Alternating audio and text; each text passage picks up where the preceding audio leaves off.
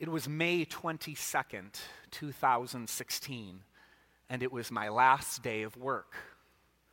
I've shared uh, several times before here that prior to coming to Randall Church, I was planning a church in Rochester, just an hour down the road. And by 2016, we'd been doing it for about five years. And we were a healthy church, but we really didn't have the critical mass needed to be self sustaining. And our core team knew that we had to make one last push in order to try and make a go of this thing. And so that uh, winter and, and spring, we had outreach events and we highlighted our Easter service. But by then, we knew that it was time to be done. We knew it was time to stop. So we set a date. May 22nd, 2016 would be our last time on a Sunday gathering for a celebration of what God had done, but time to move on. However, for me, nothing had been lined up after that Sunday. I don't know if it was just because I was so focused on, you know, walking our congregation through uh, in a healthy way and making sure we celebrated well and we wrapped up well that as the date got closer, I realized, oh, wait a minute. There's something, there's nothing for me to do past that date. The next Sunday was coming, and I'd be a pastor without a church. Now, there is a running joke that I've heard before, particularly from my uncle who likes to jab my father and I, who are both pastors, that pastors work one day a week. He'll say, It must be nice to be able to get up there once a week. I don't know what you do with the other six days. And we hearty, hearty, and roll our eyes at him as he smiles, one of his smiles. But in a sense, there is something about the Sunday that's uh, symbolic for us. It's, it's sort of a culmination, in a sense, of the work you've done all week, kind of coming to a head here on a Sunday morning. And the next Sunday, I had no work to do. The next Sunday, it was symbolic. For the first time in my adult life, now with a family as well, I had no work to do. I was a man with no work. In the last few years, there's been a lot of uncertainty in our world and in our congregation, a lot of turnover. And for some of you, you may have had your May 22nd, 2016 moment too. It's a time where you had this tangible experience of having to trust for God's provision, even though you didn't know when it would come next. You've had your May 22nd, 2016 moment. Today, we are talking about a parable about work. A work that feels like a burden, but what we will find is actually a blessing. It's a work that feels like a burden, but is actually a blessing. Now, when we look at the parable, what we find first is that it begins with for. Every time a, a, a, chapter or a verse starts with for, you need to know that this doesn't start a new thought or idea. It is explaining and further illustrating that which has come before. So we can't read this parable unless we read it in light of the conversation that was going on in Matthew 19 right before it.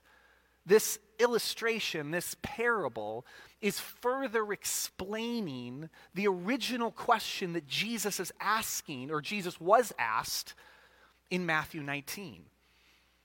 And this question came from a rich man. This rich man comes to Jesus and he asks this What good thing must I do to get eternal life? This parable is further explaining the answer to that question. That's the break. That's where the new thought starts. A man comes up, a rich man comes up to Jesus and says, What good thing must I do to get eternal life? And then they have a conversation. Then Jesus continues the conversation with his disciples, and then this parable comes out of that discussion. So, in order for us to understand this parable and understand what it's trying to do, we need to understand the original question What good thing must I do to inherit eternal life? Now, the term eternal life was not simply a generic catch all phrase, but one that had specific biblical background. When the Bible talks about life and death, it doesn't simply regulate it to a fixed state or destination somewhere else. That's certainly in mind and in view when we use this term, when we use terms like life or death. But it's not the full picture of what it meant. It's not simply only what happens someday. The people of the Bible use the words life and death in a more nuanced way as two different ways of living now that culminates later. So when the Bible uses terms like eternal life or death, it isn't simply meaning that which will happen temporally sometime else, but it means something that's starting now that will get better and culminate sometime else.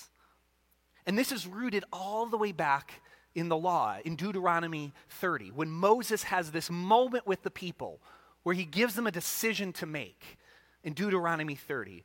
He commands God's first people to make a choice. Will they follow God's way or will they follow their own way? This is what he says. He says this See, I set before you today life and prosperity or death and destruction. I have, you have a choice to make.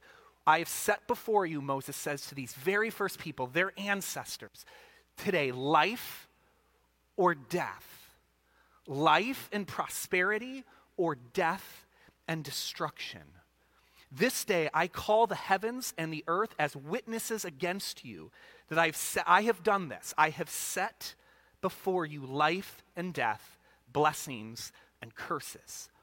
Now choose life so that you and your children may live and that you may love the Lord your God. Listen to his voice and hold fast to him, for the Lord is your life. What Moses is asking them to do is not to choose whether they're going to die in that moment. They're not making a choice between being killed at that moment. He's confronting them with a choice the way they're going to live from now on. Are you going to live a life of life or are you going to live a life of death? To choose life is to be in connection with the living God, in which they experience more and more peace and wholeness. And to choose death is to disconnect yourself from God, to contain more and more despair and brokenness. It's more nuanced than that. Life is how you live starting now as you move on into your eternity. One author puts it this way He says, Eternal life is not simply the quantity of life, how long, but also the quality of life, how good. Accordingly, some translators have rendered eternal life as unending real life. Jesus, what must I do to start living real, authentic, beautiful, whole, peaceful, captivating life now? How do I get that? Because I've done a lot of rules. It doesn't seem to quite make it. What do I lack? And Jesus will identify that, the thing that's holding him back. What the man is not asking is, How do I get to heaven? That's not the fullness of the question. He's not asking, what, pray, what, what do I need to do to get my, earn my ticket to heaven? What do I need for my fire insurance when I die. He's saying, How do I live life? How do I get this eternal life that our, our ancestors heard of, that, that Moses, that I've read about, he offered them? How, how do I get that? If he were asking, how do I get to heaven? Then Jesus' answer is actually pretty peculiar. Pastor Milo talking about this. It would sound like works righteousness. Well, here's how you get into heaven follow the law. We good Baptists know that ain't right, right? No, no. How do you how do you live? How do you get eternal life? Ooh, you live God's way. You want, you want to taste shalom, wholeness, goodness, joy, peace, abundance, fulfill, fulfilling life. You want, you want that? Mm, be connected. Just like what Moses said be connected to God.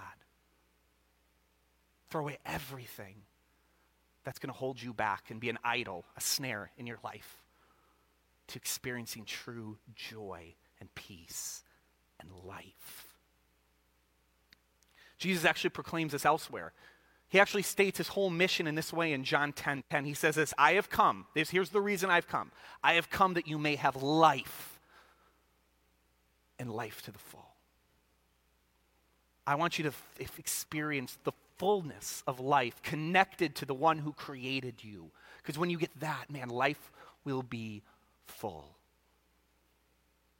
So when people back then talked about eternal life, they did not only talk about the future, they were talking about the beautiful, life giving, holistic life that starts right now. And when people talked about death, they did not talk about an experience at the end of life only, but the soul draining death we see every day. We see death in the world every day, don't we? There's systematic death corporations and nations and institutions that enslave people, exploit the earth, and dis- disregard the welfare of the weak and disempowered. We see that kind of death all the time. And yet there's also individual death. Idols, patterns, habits, addictions that cause us suffering and prevent us from fully flourishing. And Moses says, choose life. See, the gospel isn't just something that kicks in when you die. The gospel speaks to every element of your life, the fruit of the Spirit flowing through you right here and right now. And this understanding has fundamentally changed the way I read this parable. It has fundamentally art- altered as I've read it and uh, reflected on it over the years, fundamentally changed how I read this parable because it, a work feels like a burden, but it's actually a blessing. A work that feels like a burden, but it's actually a blessing. Let's dig in. For the kingdom of heaven is like a landowner who went out early in the morning to hire workers in his vineyard. He agreed to pay them a denarius for the day and sent them into his vineyard. About nine in the morning, he went out and saw others standing in the marketplace, doing nothing. He told them, You also go and work in my vineyard, and I will pay you whatever's right. And so they went. He went out again about noon and about three, and he did the same thing. About five in the afternoon, he still went out again and found others standing. He asked them, Why have you been standing here all day long doing nothing? Because no one has hired us. They answered. He said to them, You also go and work in my vineyard. Now, the setting is very accurate. This, this parable is, is very accurate to the setting that was happening in those days. Day laborers were a common sight in a difficult economic conditions that were going on in that day. They didn't have, these day laborers didn't have long term trades. Rather, they relied on day to day opportunities. They were at the bottom of the economic structure, receiving minimal wages for sporadic work. And as the primary wage earners, they had to support their families by these odd jobs that they could acquire. And the pay for a day's work in that was about a denarius. It was what you needed to survive, it was what you needed in order to make it. That's a very accurate, that's a very accurate pay for the day. Here is what you get. And if you got a denarius for the day, that means you and your family would make it for that day. It was enough to provide for that day. In the difficult econom- economy of the time, the laborers who had been fortunate enough to receive work early in the morning would know from the beginning that they would have been able to provide for their family that day. And this would have been a huge blessing this would have been a huge blessing for them. They would go about their day knowing that at the end of the day, they would receive pay. You see, I believe we need a better theology of work. Work is a blessing. It was given us, actually, in fact, by God from the beginning. Take a look at Genesis. In Genesis 2, we find that the Lord gives us work to do. The Lord God took the man and then later his helper, the wife, and he put him in the garden to work it and to care for it. This is in Genesis 2, not after Genesis 3 when sin hits which means this work that God gave them was a blessing. It's what we were wired for. We were wired to work. It is an enjoyment, it is a blessing, it is a privilege to work. God gave us purpose. This is all within the creation narrative. This is all within all the blessing. It is only after in Genesis 3 here that the work becomes a burden. Because then God, when He's doling out punishments, when He's doling out curses, He says, Cursed is the ground because of you. Through painful toil, you will eat food from it all the days of your life. We're used to that from work. Many of us, we resonate with Genesis 3, and we forget that work was actually given to us in Genesis 2, before it all went down. It's a blessing to have purpose and work. The work itself, the act of producing and functioning and working, is written into our bones and is a gift from God. Imagine yourself, if you would. And I invite you to my, even close your eyes. Just, just kind of use your imaginations here for a second. Imagine that you're one of those day workers standing in the marketplace. You're sitting out there needing work, making yourself available all day long. You have a financial responsibility for your family. And with every hour that goes by, the reality sets in that you'll be coming home with nothing that day. What words would come to mind? Anxiety? Restlessness? Emptiness. So, the question I bring before you, friends, is which worker would you rather be?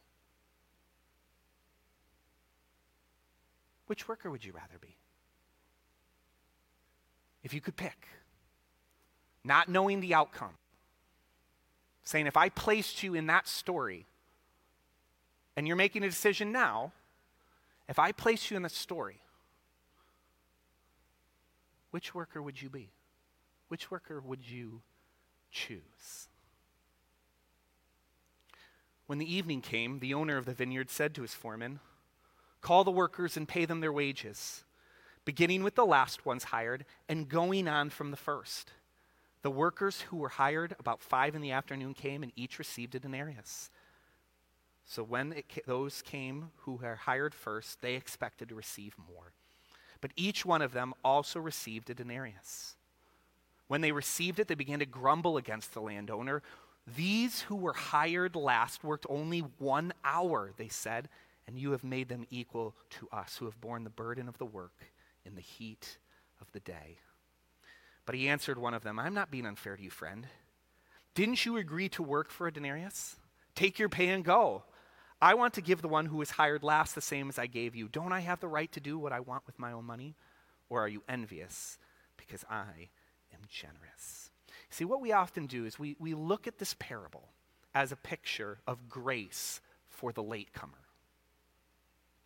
We, it's, a, it's, it's a picture of grace for the latecomer. They only had to work the hour and yet received the same pay as the one who worked the burden of the day in the heat of the day.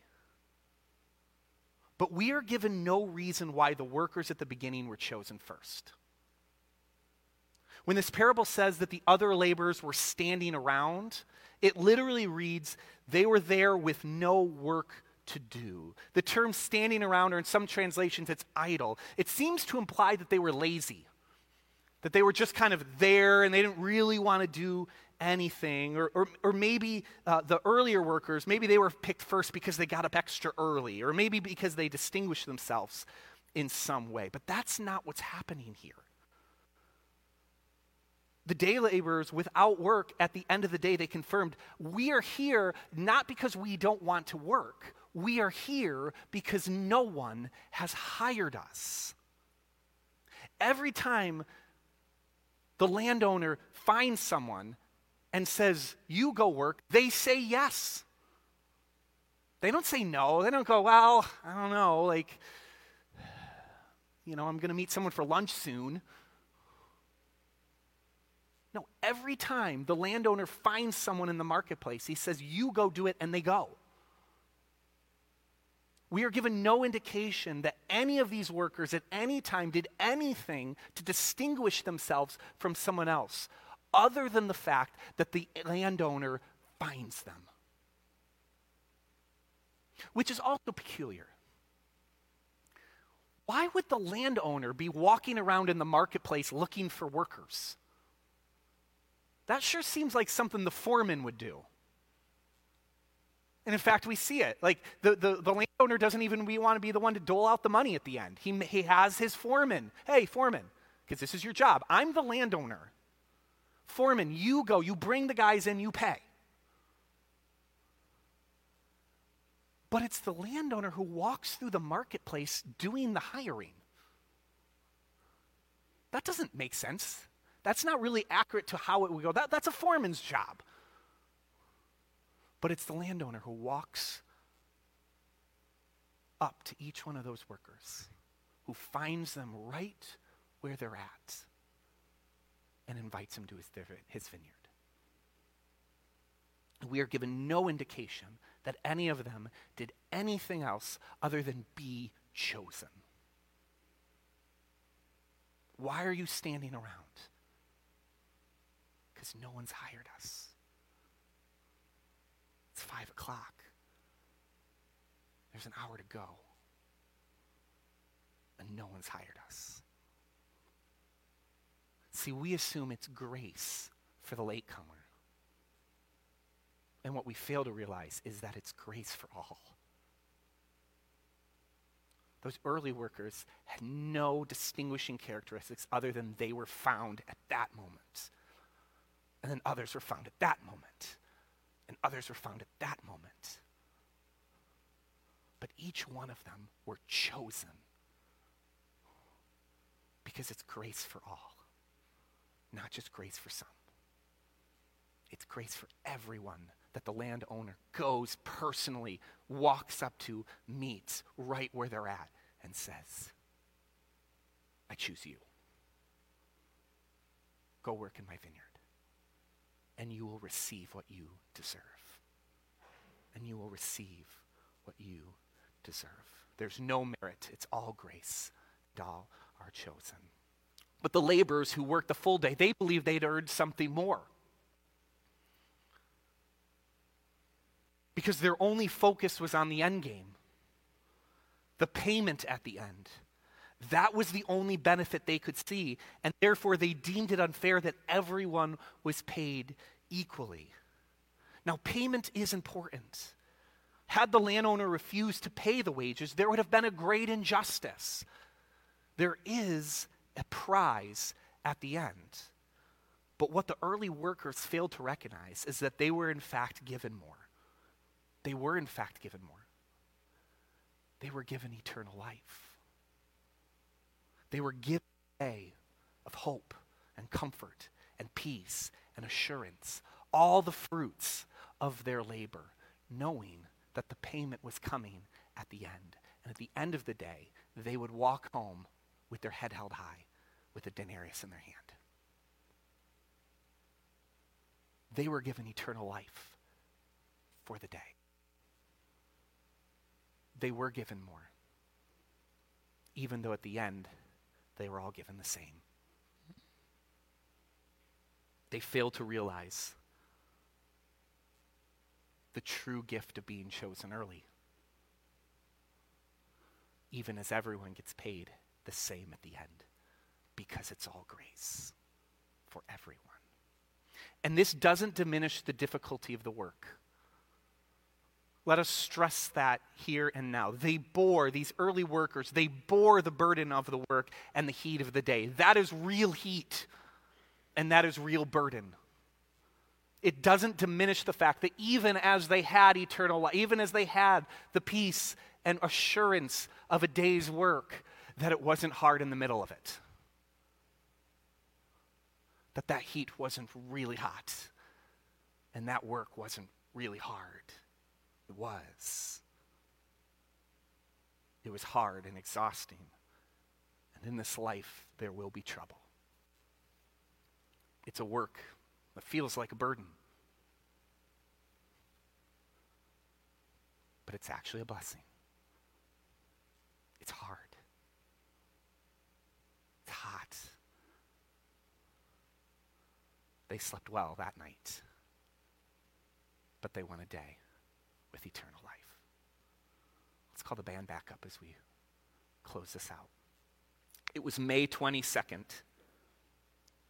2016. And it was my last day of work. And like I said, right as the date drew near, I realized what am I going to do next Sunday? I was a man in the marketplace, waiting. And then, as that date drew near, I got a call inviting me to lead worship and meet some folks at this place called Randall Church. Well, what day do you want me to come? Well, we have an opening on May 29, 2016, the very next week. And I've always seen that as a little gift, a little grace of God saying, whispering, I'm not done with you. I won't let you stand around for even one Sunday. We got more work to do. Let's go. And so here I was. Maybe you remember that day. Me uh, pretending to play guitar. because for each of us, for each of us, the Master comes. He comes personally to meet you right where you're at and invite you to his vineyard. You did nothing to earn it. You did nothing to distinguish yourself. You were chosen.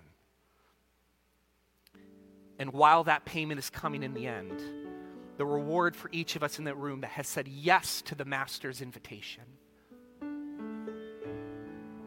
that have said yes to the work of the vineyard, is eternal life. That begins now. Hope and comfort and peace and assurance, all the fruit of the Spirit. As the psalmist says, Blessed are all who fear the Lord, who walk in obedience to Him. You walk, you will eat the fruit of your labor. Blessing and prosperity will be yours. And this doesn't diminish the difficulty of the work. The Bible doesn't sugarcoat the fact that in life there will be troubles. We will bear as Christians, we will bear as laborers in the Master's vineyard. We will bear the burden of the work and the heat of the day. It is a work that feels like a burden, but it's actually a blessing because the Master has chosen you. I think about our kids and our young adults. The Master has chosen each of you early. You are 6 a.m. workers. You've got a long, long work day ahead of you. It's going to be tough. It's going to be hard.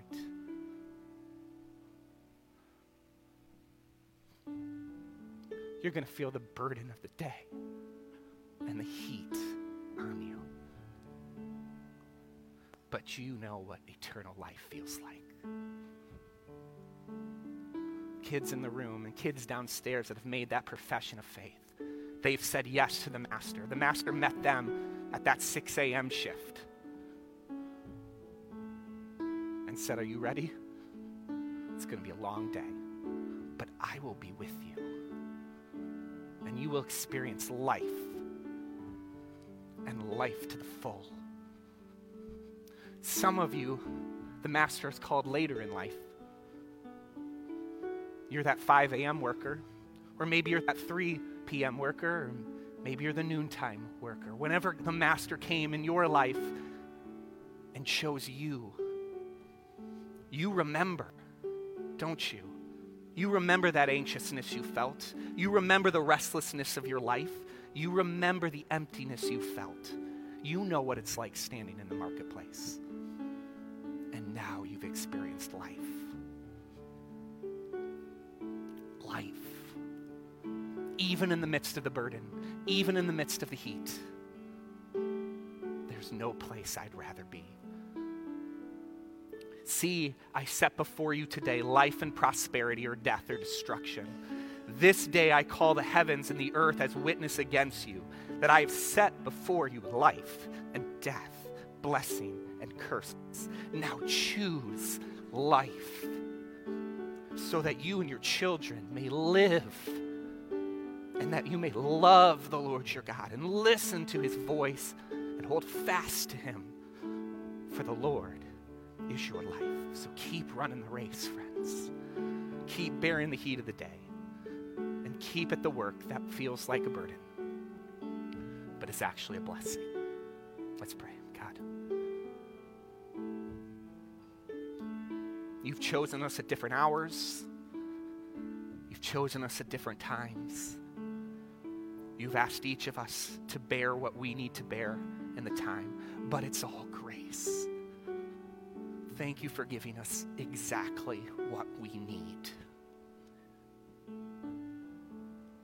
Knowing that the culmination, the end of the day, grows closer and closer. We love you, Jesus. In your name I pray, amen.